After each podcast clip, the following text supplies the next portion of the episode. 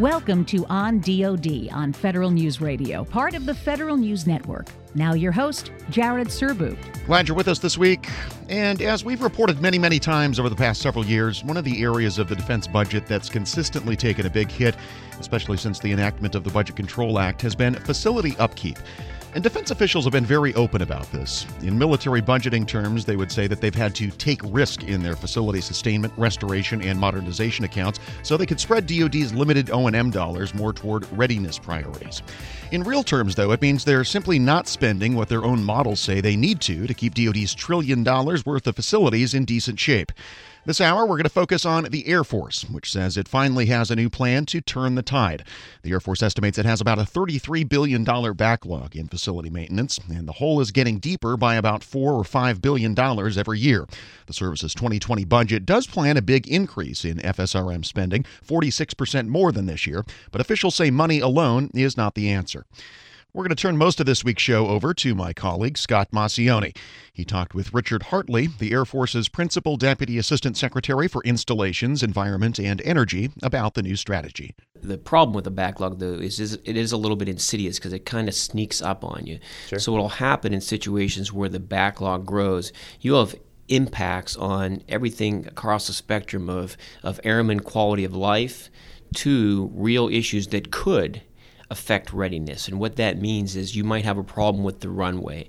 So instead of uh, being able to take off and launch without any fear of risk, you might have to do a, um, a, a walk every morning to check the runway to make sure there are no no pieces coming up from the runway that might damage an aircraft. So what it does is it causes you to have to do a lot of workarounds. You might walk into an office and see that the heating, ventilation, air conditioning doesn't work right. So they, they might have to deal with situations where you can't control the temperature. Um, that is a problem with quality of life and that in itself can affect readiness because right. it affects things like like attention to duties as well as retention. But also when it comes to making sure that a computer room is uh, running effectively, uh, that can have a real problem. So those kind of things are you have delays in your ability to accomplish the mission. You have risks that you that you introduce to the, the potential to launch a mission. Um, but really, what it is at this point, we manage it. And uh, the fear is the reason the strategy is put in place is with that growth, we just start to see things that we think, um, if we don't attend to them very soon, we would be we'll just be increasing our risk to perform the mission. And I think you heard me mention that in the Air Force we fly and fight from a lot of our installations, more so arguably than any, any other service.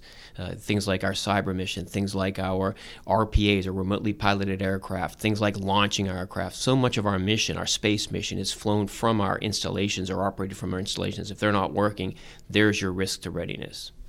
So I remember you bringing up uh, an analogy. It was sort of like an oil change. Jiffy Lube says you should do it every 3,000 miles, but you really wait until 5,000 because that's really what you, your car needs. And that sort of was a way to inform the strategy as to what actually you need to do and what you may need to do a little farther down the road.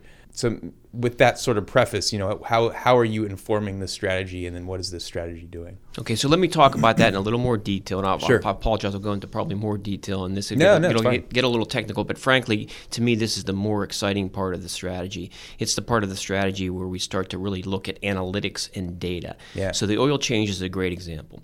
The problem we have we have right now in the Air Force is with limited funding in this account, and as you if you remember what I mentioned is we have put pressure on this count this account, this infrastructure account, because of all the, the high demand, urgent needs in readiness and modernization. So we want to make sure that our airmen are trained and ready to go if you're going to put them out there in the fight, and you want to make sure they have the, the, the right kind of equipment.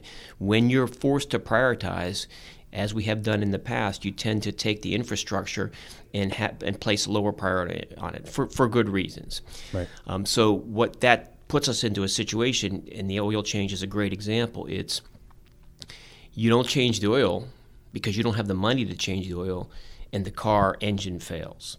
And so the engine either fails or you have a, to pay a lot of money to, to fix it.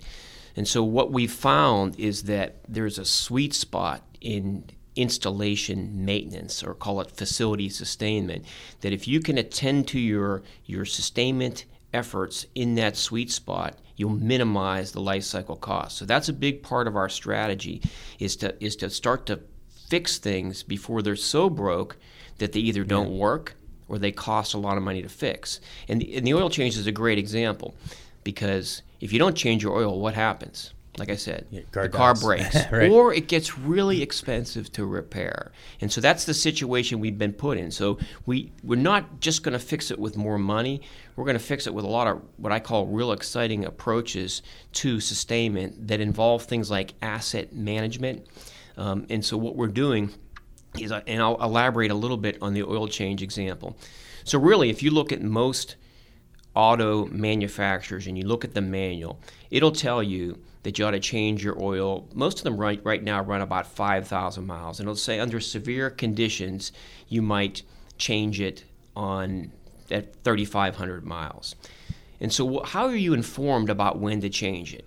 Well, you can either look at the track your mileage yourself, or you can use the maintenance required light.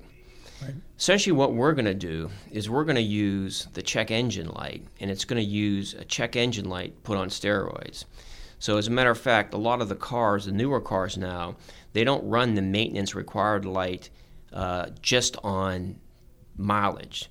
They run it based. Some of them now can sense the driving conditions and the way the car was driven, and use that to determine when you need your oil changed and that's more akin to a maintenance or to a to a check engine light. I'm sorry, I said the first one was the maintenance required light. Right. Now we're trying to move into the check engine light, and, and anybody who understands a little bit about cars knows that if you don't attend to a to a check engine light, you may have some serious problems that are going to cost you a lot more in the future.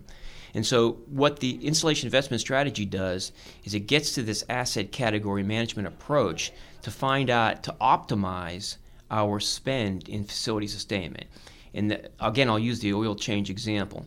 So let's say you have a fleet of cars, and some of the cars are driven hard by drivers. Everybody has a different driving style. So I'm sure you've all driven with somebody who pounds on the brakes sure. and accelerates real hard. And so that puts more wear and tear on the brakes and, frankly, the engine than a softer driver. Well, if you're changing all the oil at a certain period, you probably need to use the 3,500 mile period because you got to play it safe. But if you have a sensor that can tell how hard that engine's driven by the condition of the oil, uh, you'll know which cars are driven harder. It may be the driver and maybe the environmental conditions. And you'll be able to then change the oil in a more economical fashion.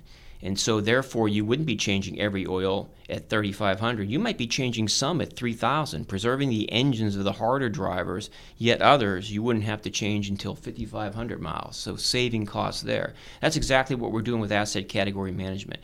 Uh, we're trying to, to, to use more, some of it is visual inspection but we're also trying to move into more state of the art technologies where you can have um, sensors sensors in buildings. So a lot of this is new state-of-the-art building maintenance techniques that we're going to apply that, that we hope will and we know actually will help us save money in the long run and get at this get at this this facility investment backlog without having to pay for it all in just pure pure funding because we know we just can't we can't get that kind of level of funding.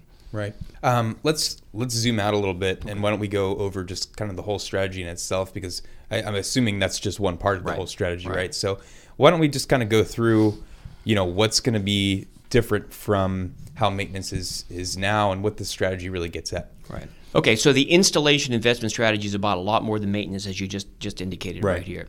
Um, and this what this installation investment strategy does is it has us taking a look at our installations and saying, what do we need to do to ensure that these installations are capable, we'll call them ready, now and, and 20 years into the future. So it's a long-term strategy, and it looks at what we what we're just kind of really characterizing it as as facility or installation readiness. Mm-hmm. And so, what's it take to be ready? So readiness is is about more than just maintenance. It's about um, operational capability. And so, what we're looking at with respect to the installation investment strategy are uh, really three lines of effort. One focuses on installation readiness, The other focuses on modernizing in a more cost effective manner. And the other focuses on innovation, like some of the last examples I gave you. Right. If you know anything about the Air Force's priorities, they just happen to align with three of the five priorities. yeah, and, but, but it fits very well. And if you think about it, um, the line of efforts that I talked about there, the first one I mentioned, which is installation readiness, really is the, the, the most important one. And frankly, the other two lines, cost effective modernization and innovation, those components of the strategy feed that installation readiness strat- line of effort.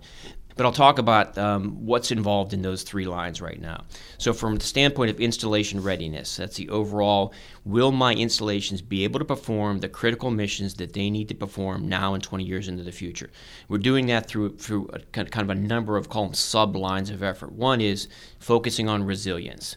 And that means can my bases withstand any challenges they might face? A physical attack, a cyber attack. Um, and, and so, how are we doing that? Well, a lot of frankly, some traditional ways and some new creative ways at, at, of getting at that. Some of them just traditional hardening, right? Bases that are outside the continental United States or bases that are here. You, you build physical barriers or you harden your hangars. So we'll continue to do that. But we're also looking at this adaptive basing concept where we can do a lot of different things with our with our bases and installations, and, and that is so that we can then deal with an attack so it might be spreading the bases out. It might be having a divert facility. So dispersal, diversion, um, the capacity to regenerate some in some form or another is, is all what, what contributes to resilience. Um, another area we're looking real hard at right now from a resilience standpoint is energy resilience. Mm. And so we've had programs underway for a number of years that say, look, we know that the challenges to the call it the, the grid here in the United States, for that matter, um, are growing. Cyber threats, physical threats. What are we going to do about the the scenario where there's a there's a an attack on the the United States electrical grid, where we're building things like microgrids and, and secure power facilities that allow us to persevere through those kind of situations. So that's that's going to continue to be one key line of effort in the strategy is is continuing to build on to make sure that our bases are resilient. Another key piece to this readiness of installation, so again, still working on this first line of effort, is better prioritizing how we spend our money. And so we're looking at uh, things like mission dependency indices right now, where we look at our facilities and determine how critical they are to the mission and align our resources a little more closely with that mission criticality. Uh, again, knowing you have limited resources, trying to spend them in the most effective manner possible. So, uh, the idea of prioritizing our funding and then measuring our success, we're putting in place right now new measures that can actually tell you how uh, ready our installations are. And we'll be able to see how ready our mission critical installations are. We'll be able to see how ready our support installations are. So, those are two of the kind of sub sublines in that line of effort. Um, the other piece really gets to planning planning to make sure that that we're aligned with the national defense strategy things like our strategic basing process things like our installation master plans. As a matter of fact one of the components of our installation master plan here to, to ensure our, our, our readiness that we can maximize our readiness is the, the business of looking at our footprint on our facilities.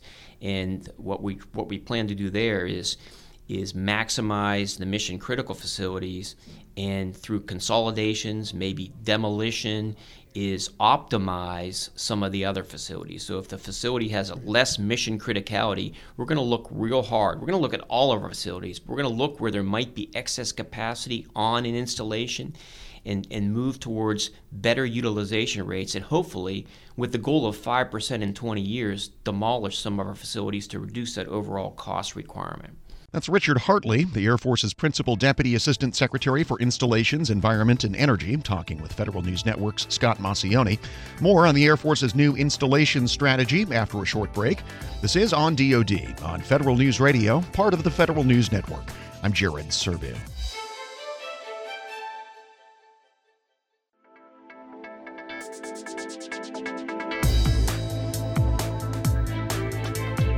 Back on Federal News Radio, part of the Federal News Network. This is on DoD. I'm Jared Serbu. Our guest is Richard Hartley, the Air Force's Principal Deputy Assistant Secretary for Installations, Environment, and Energy. He talked with Federal News Network's Scott Maucione about the Air Force's new infrastructure and investment strategy. It's the Air Force's new plan to dig out of a more than $30 billion facility maintenance backlog.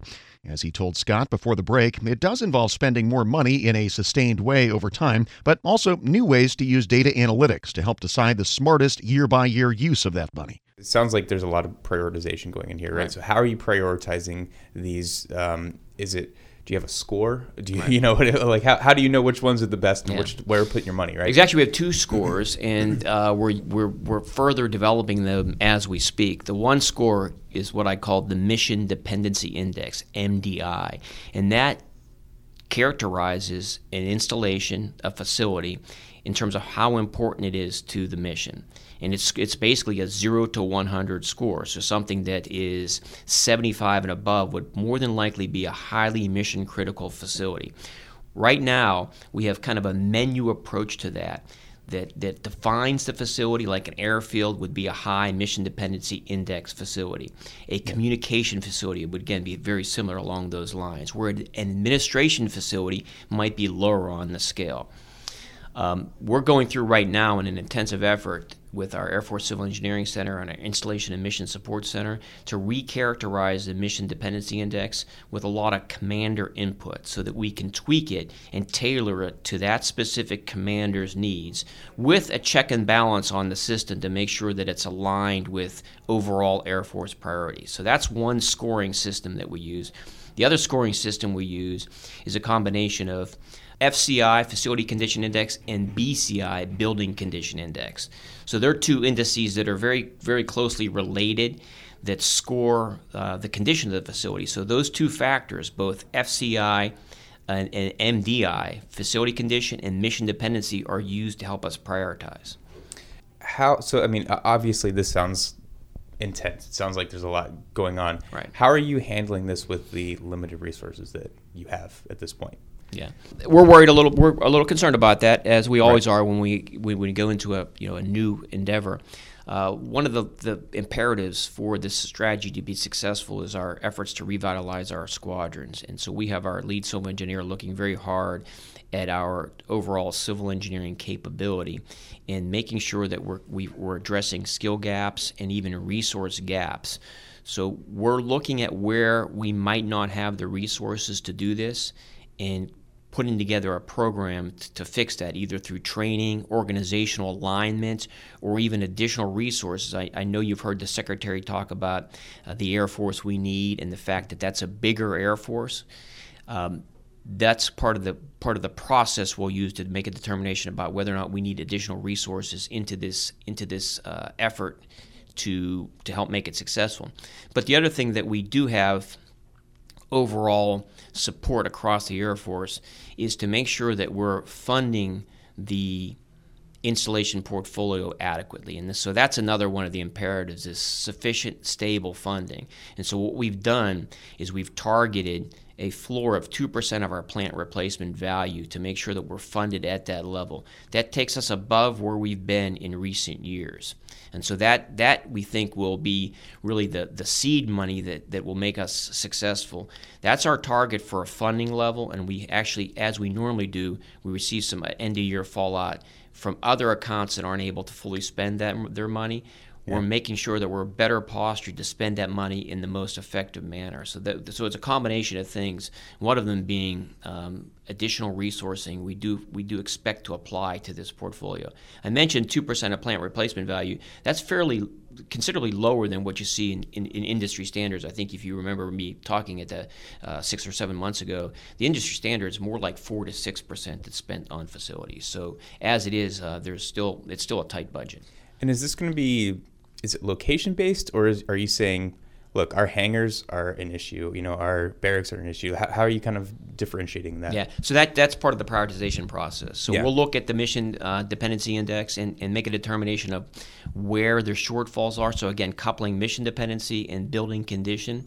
And we will look it, it typically becomes fairly uh, location specific or even major command specific, but we have uh, spent a considerable amount of time looking for themes that are consistent across the Air Force. So where we might see that, hey boy, hangars are a real challenge right now. And That's not the case for us, but but we may see areas where we think there's a there's a more institutional problem and attend to those matters from more of a corporate direction standpoint, which actually gets into another component. The second line of effort I talked about was cost effective modernization. Right. And that effort will entail things like standard designs, things like early upfront planning. So a lot of a lot of methods to try to get at minimizing construction cost, um, better cost estimating, uh, cost certified cost estimators, a lot, a lot of things we'll try to do there that are more institutional in terms of improving overall performance. We'll do the same thing for categories of installations where we see there's a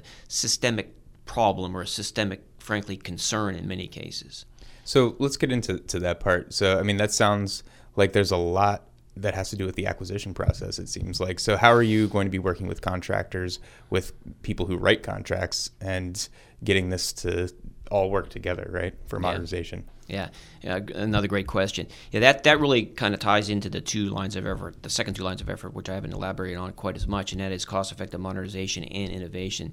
Both of those involve a considerable amount of effort that we're going to put into improving our procurement approaches. Mm-hmm. Uh, one of them, a good example, is market intelligence. We're working to collect a lot of data and and apply that data to that increased market intel- intelligence to do things like uh, allow us to buy as a more powerful customer, like more of a you know a, call it a Costco approach, where we can use the, uh, the kind of the power of institutional buying and to do things like block buys, reduce uh, larger quantity buys, economies of scale, try to capture on incentives and, and, and some of the commercial best practices. There's a whole big that's a major endeavor that we have underway right now to improve upon our procurement approaches and frankly in many cases leverage some of the, the more state-of-the-art uh, approaches that are out there right now. Um, so by looking at this at the front end where we spend more time understanding our requirements and using and applying standard designs or best practices we're going to and are already going through efforts to try to emulate that across the Air Force. So the idea is learning how to do this right, learning how to do it in the best, most efficient manner possible, and using our, I'll call it our centralized capability at the Installation and Mission Support Center and the Air Force Civil Engineering Center to emulate that across the department. So we talk about things like uh, procurement tools, market intelligence, and business analytics. Um, I mentioned buy smarter like a powerful single enterprise, uh, reducing internal costs. We don't have as many transactions. So a lot of this is trying to take what might have been more disparate activities in the past and, and centralize those or, or try to put them into a kind of a block buy perspective.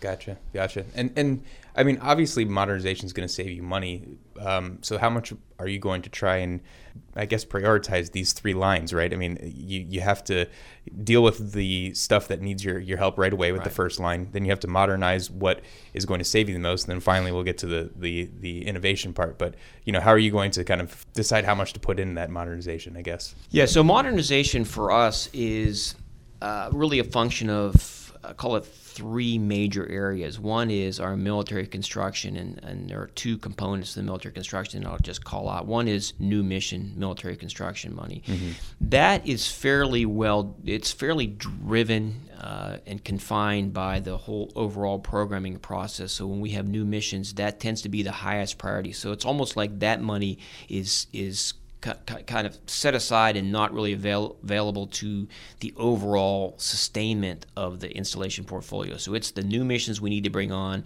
and the cost associated with them. So that leaves us with really two ways to modernize some of the remaining military construction funding that we call our recapitalization military construction, mm-hmm. and some of the other money that's the O and M money, operations and maintenance money, that's associated with, as I mentioned earlier, facility sustainment, restoration, and modernization. So it's the restoration and modernization piece. So how do we determine how much uh, of that? Um, it really does become a prioritization and a balancing act. We'll Yeah. make those we'll make those decisions, and this is again where we hope to apply a little bit more business analysis and a little bit more more market intelligence to look at the life cycle cost and make more business case analysis trades where we can make a determination about whether or not it makes more sense to continue to sustain that facility or to what we call restore and mo- or modernize that that facility. Unfortunately, there's some new National Defense Act authorization language that allows us to do a little bit more to consolidate facilities and to change our building category codes with with the easier to come by O&M funding than the tougher to come by military construction funding because because of all the needs for new missions in the military construction funding that account tends to be uh, a little more constrained the O&M funding now that we're allowed to use to reconfigure buildings will give us an opportunity to, to run business case analysis and then make a decision about how we want to proceed whether we want to sustain that facility or we want to whether we want to reconfigure it or modernize it. So we're going to really, really, the, the, the simpler answer to your question is we're going to apply a lot of smart business case analysis to those decisions. Richard Hartley, the Air Force's Principal Deputy Assistant Secretary for Installations, Environment, and Energy, talking with Federal News Network's Scott Maucione about the new Air Force Infrastructure Investment Strategy. More on the strategy after another short break. This is on DoD on Federal News Radio, part of the Federal News Network. I'm Jared Serbu.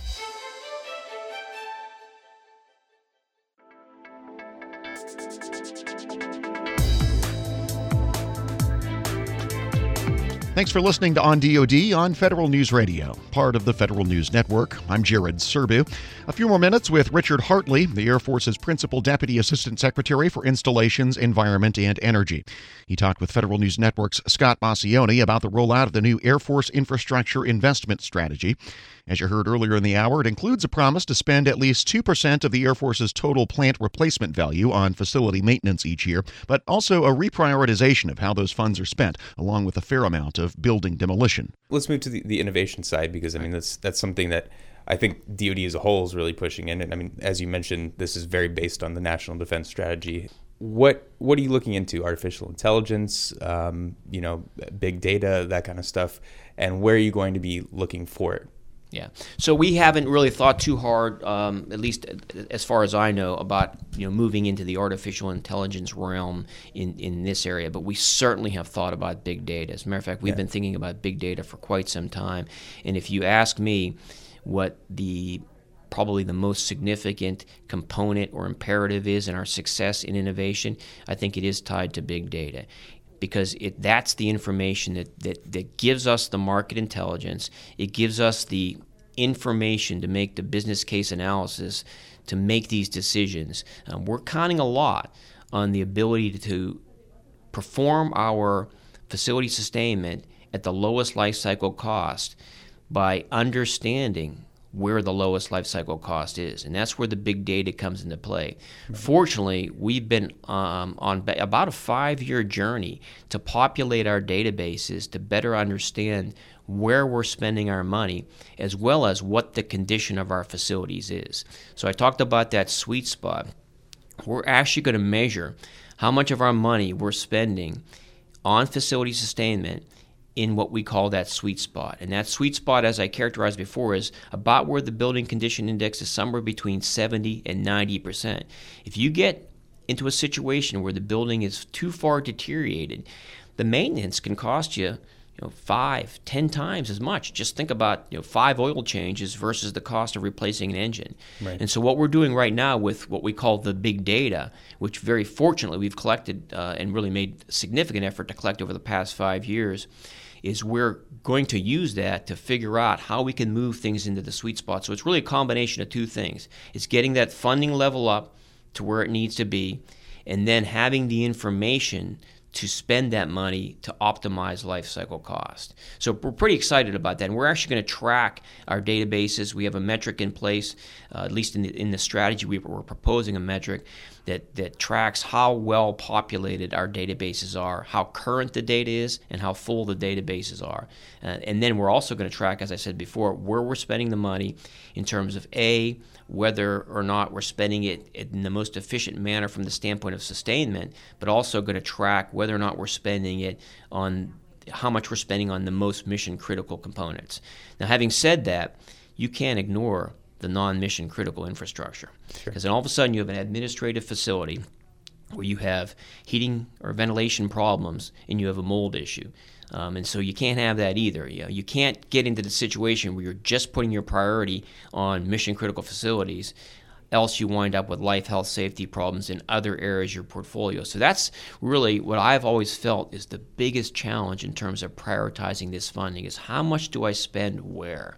Yeah. And I'll tell you, um, we don't have the Rosetta Stone right now. We have a lot of uh, great initiatives that'll get us in that right direction. But we're gonna we're gonna we're gonna have to course correct and adjust throughout the process, and it, it will continue to be a learning process. But I think right right now what we have are the tools and techniques, and fortunately the data in place that really allows us to get started. And I think you'll see an immediate impact in terms of the efficiency of our spend. The amount of money that you'll be requesting in order to do this, you know, is this going to change?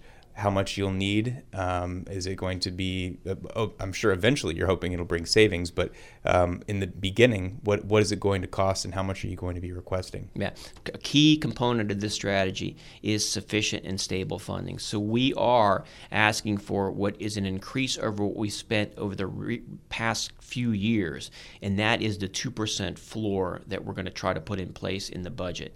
Um, and and so essentially what that says is that gets us uh, more money than we had in the recent past, and I th- and I would say that that's critical seed money to make these things successful. If we can't spend, if we can't secure enough funding to do this, to initiate this effort, we will still be in a situation where we can't change the oil. And if we can't change the oil, we're going to be forced to change the engines that that that break. And yeah. so so getting to the level of funding we need to get to, and it's not too far off, and I believe we'll get there very soon, uh, is is a critical component. So yes, indeed. Uh, it, it, over and above what we had put, we'd spent in the past few years, um, we we we, hand, we plan and hope to get there. And can you give me maybe a, a ballpark, like a like double or anything like that in the? No, I think to get to two percent um, would be it's a rough number. Uh, yeah. Probably we're probably looking at maybe a, a billion more or so. Uh, that's that's really that's rough per year. Approximate. Or, yeah. Yeah. Okay. Yeah. Uh, and then fi- final question would be just timing. You know, how are how are you going to kind of time this out, and uh, when might they see the strategy going into effect? Yeah. So the strategy in terms of an official rollout, uh, it starts real soon. The Secretary in Chief just signed out a cover cover memo, and so we're we're getting ready to roll this thing out imminently. Um, so we're going to roll it out from the standpoint of uh, just making sure that people understand it. Uh, the letter will go out to the airmen, and so the Air Force will know about it, and the public will know about it. So we're we're saying imminent here on the rollout. With respect to execution, yeah. we're already starting to execute. So there are a lot of components to this plan. Some of them have been underway for a while. So some of these, some of the procurement, some of the state-of-the-art procurement approaches, the idea of getting in and doing strategic sourcing and block buys, things like that. We've been we've been working pretty hard over the past few years to try to initiate those. So some of these things are already underway. I already talked about all the work being done in in terms of the, the data collection and the, and the data analysis. I talked about right. the better characterization of our mission critical infrastructure. I talked about the, the the formation of these building condition indexes. So a lot of these things are already being done. We're going to accelerate it, and hopefully, with the additional funding, we're going to be able to to accelerate it uh, and make it and make it more successful. So that when that uh, it's it's a combination of the plans, the policies, uh, the overall buy in across the Air Force, and sufficient funding. Richard Hartley, the Air Force's Principal Deputy Assistant Secretary for Installations, Environment, and Energy, talking with Federal News Network's Scott Maucione about the Air Force's new infrastructure investment strategy. If you'd like to read the strategy for yourself, it is out now. We'll post a link at federalnewsnetwork.com. One more break, and when we come back, DARPA takes some lessons from social media about how to connect researchers with scientific evidence.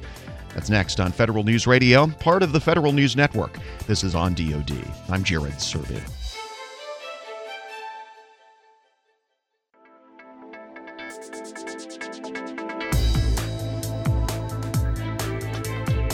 Back on Federal News Radio, part of the Federal News Network. This is on DoD. I'm Jared Serbu. The Defense Advanced Research Projects Agency thinks social media platforms might be able to teach the R&D community a thing or two about how to quickly connect information from around the globe. DARPA has just launched a new platform called Polyplexus that it thinks might be able to dramatically speed up the research and development cycle by soliciting evidence about scientific questions from a global community and sharing information and ideas in real time. John Main is the program manager in DARPA's Defense Sciences Office. He talked with me about how Polyplexus works and why DARPA built it in the first place. The driver behind Polyplexus was more about an observation. And, and the observation was the incredible power that social media possesses. And we've all seen the impact of all these social media platforms um, that we use and, and, and my kids use a lot. Um, and, and they are extraordinarily powerful. And, I, and we also observe that they're more or less undirected toward productivity. And really, the goal behind Polyplexus was to was to leverage the power of social media but pointed at the issues that we're interested in at DARPA, which is research and development speed and pace and productivity. Um, and so it, it's really about us trying to take advantage of an opportunity uh, more than it is about developing a process. Yeah, can you say a little bit more about what you mean by uh, you know traditional social media platforms being, as you said, undirected toward productivity? Um, well, I mean, if you look at if you look at the social media platforms that we're very familiar with, like Facebook and and Twitter and Instagram, um, they're really about developing social connections, and that's a fine and wonderful thing. Um, but we all go to work every day, and part of our work is social, but part of it is, in a lot of cases, creating something. And it's, you know, it's directed activity directed toward a purpose. I mean, if you're in a business, your purpose is to make a product um, or provide a service. In the government R&D world, our product is research and development. And so we wanted to take that power. You know, we have enormous power today to connect with our friends and relatives in a meaningful way. Uh, we wanted to leverage that power and try to move it toward improving the productivity of the national research and development enterprise. And what you're doing sounds like it has some things, philosophically at least, in common with, with what we've tended to think of as online crowdsourcing. But I noticed you're careful to say this is not crowdsourcing. So explain that distinction, if you would. Um, we are careful not to call it crowdsourcing because because crowdsourcing implies that I'm looking into a crowd for an answer to a question. Um, and and I guess it is still it, it, this really is a philosophical point. But when we work in the research and development world, so we are constantly asking questions that don't currently have an answer, and we have to go out really and create that answer. And so um, you know, when we ask a fundamental scientific question um, in the, you know, whether you're at DARPA or the National Science Foundation or the National Institutes of Health, you have to go do years and years of work in some cases to develop the answer to that question.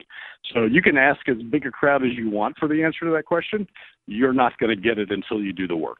And so that's that's really why we try to try to make a distinction between what we're doing, which is trying to use things that are similar to social media platforms to develop new questions and new approaches to problems um, from crowdsourcing, which is really trying to look across a large group of people for an answer that already exists.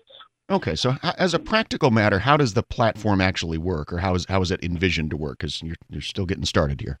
Um, so we are getting started, and and I'll I'll draw a distinction a little bit between two kinds of innovation. There are product and technical innovations, and there are process innovations. And to be successful at what we're trying to do, which is, and ultimately we want to increase the pace uh, of, uh, of technological development through R and D, um, we actually have to do both of those. So on Polyplexus right now, you'll see a collection of tools that really represent the product or the technology innovation. And we have tools where um, someone like DARPA, or it could be a private company, uh, could reach out to a large group of people um, and collect scientific evidence on a particular topic. Um, and in that sense, we are crowdsourcing the evidence that's going to that's going to back up some of our activities. Um, we also have tools where people can create small ideas based on that evidence. And we have tools where people can create larger ideas based on that evidence. And there's a public private distinction here, which is, you know, the small little ideas that are sort of like hallway conversation, those are generally considered to be public on Polyplexus, but the larger ideas that re- result from larger collections of evidence can be kept very, very private. Um, and also on Polyplexus, we have tools where sponsors can reach out uh, to the to the user community and collect evidence on a specific topic, have converse, you know, have have very structured conversations with the users of the platform. Um, there's there's not a single uh, comment response comment response format on the entire platform. It's all very structured. Uh, sponsors can ask users of the platform for evidence. Users can ask the sponsors questions, um, and, and so it's really all designed to push toward a better approach to a research question. And I think, at least for now, DARPA is kind of the only research sponsor at, the moment. You said that, that private companies may be able to come in and, and, and sponsor their own projects later on. But describe how those incubators work and how you chose the, that, that first set of three, if you would. Um, so the incubators are actually pretty simple. The, the uh, as I said before, on the press, the innovation uh, technology side, we created these incubators to to have a structured conversation occur between the sponsors and the uh, users on the platform. And so there's really three basic activities that happen in an incubator. Um, the first is the users of the platform can suggest evidence that might be related to the sponsor's area of interest or question and the sponsor can promote those or demote them uh, based upon their level of interest. Um, the, the, participants in the platform can ask the sponsor a question and get it answered. Um, and, and, finally, the sponsor can actually update their area of interest and uh, and in their uh, in their sort of their lanes of of applicability to reflect the, the how the conversation is evolving. But again, so I, just to just to pull it pull on it a little bit, these are all tools, right? This is all technology innovation. And what we really want to get at next is the process innovation. And so there is a past to Polyplexus and there's a future to Polyplexus. And the past is we've created a group of, of tools that connect research sponsors to the, the R&D enterprise in a way that it's never ever been connected before. Uh, this evidence exchange mechanism, uh, we have a thing, we have a small idea called a conjecture exchange mechanism. You can build ideas in the portfolio section, and you can engage with sponsors in the incubator section. And you can think of those as a bag of tools. And, and what we're working on now is the is the process innovation that's going to go on top of that. So how can we take this innovative set of tools that no one's ever had before and actually apply it to our problems in a way that's going to that's going to yield benefit? And that's really what we're working on right now. That's really the that's really the near future of Polyplexus. So the, the platform is by design very open. Anyone can participate in it. Talk a little bit about how you, you, you balance that openness, which has its obvious virtues, with the need to, in certainly in some settings, protect information, protect in, uh, intellectual property. Right. So there's a there's a very clear delineation between what's public on the platform and what's private on the platform.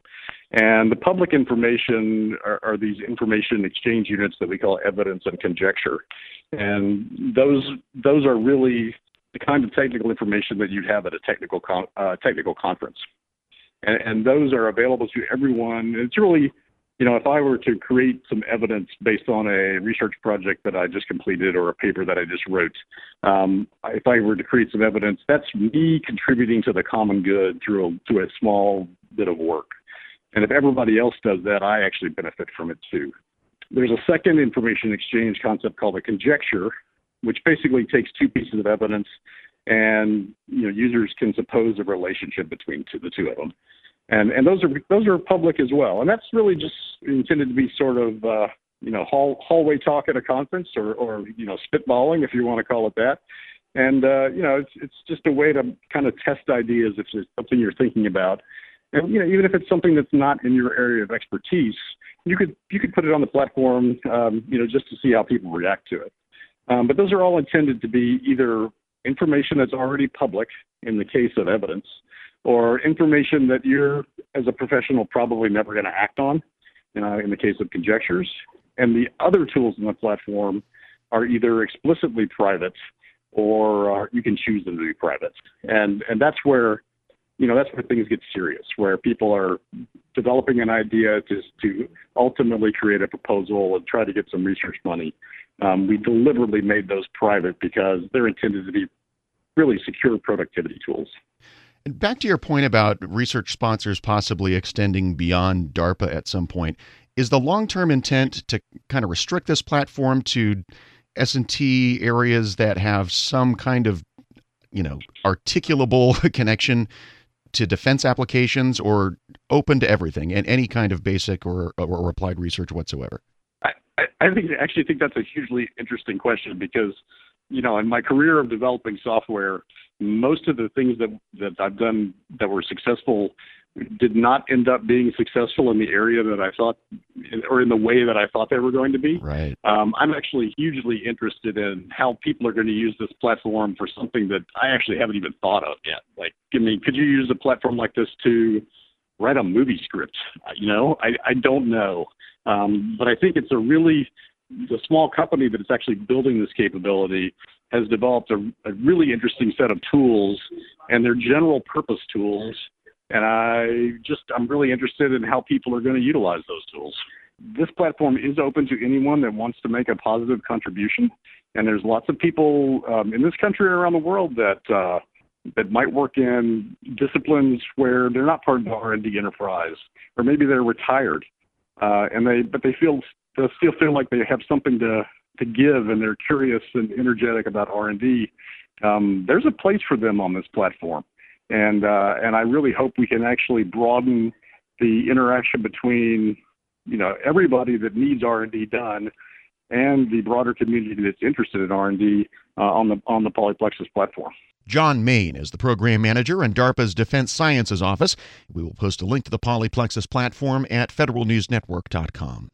Earlier in the hour, we heard from Richard Hartley, the Air Force's Principal Deputy Assistant Secretary for Installations, Environment, and Energy, about the Air Force's new infrastructure investment strategy and how the service plans to start addressing a $33 billion maintenance backlog. That strategy is also posted at federalnewsnetwork.com. And if you missed any part of this week's show, you can also listen on our website or in our podcast feed. Subscribe on Apple Podcasts or Podcast One. That's it for this week's edition of On DoD. Thanks as always for tuning in. I'm Jared Serbu. So long. You've been listening to On DoD on Federal News Radio, part of the Federal News Network. Tune in Wednesday mornings at 11 or subscribe to this show on iTunes or Podcast One. To be your best every day, you need proven quality sleep every night. Science proves your best sleep is vital to your mental, emotional, and physical health. And that's where the sleep number bed comes in. And let me tell you, ever since I've had it, my sleep IQ score is just going higher and higher. And did you know 8 out of 10 couples say that one of them sleeps too hot or too cold? Science tells us regulating your sleep temperature leads to higher quality sleep. For many couples, temperature struggles are a real challenge. So here are some tips to help you both sleep just right. Look for beds designed with temperature benefits, such as the new Sleep Number Climate 360 smart bed that actively warms and cools each side so you both sleep blissfully comfortable. And now save 40% on the Sleep Number 360 Special Edition smart bed, plus special financing for a limited time. Only at Sleep Number stores or sleepnumber.com slash podcast one. Sleep Number the official sleep and wellness partner of the National Football League. Subject to credit approval, minimum monthly payments required. See sleepnumber.com for details.